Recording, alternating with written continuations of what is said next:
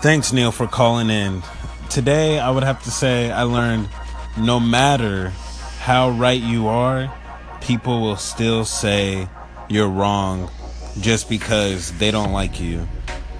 Some people that I talk to every once in a while, they don't like me, and I could tell them the sky is blue, and they will try to argue me down just because I was the one saying it, not because the facts are the facts. Liv, what do you? So for me, I'd have to say that this month I learned to let shit go. If I can't control it, it's gonna stress me out. I might as well just get the fuck over it and move on with my life. So that's what I learned. Stop letting stuff stress me that I have no control over. Like I'm a control freak and I gotta drop that. Thanks, Neil. All right, thanks, Neil.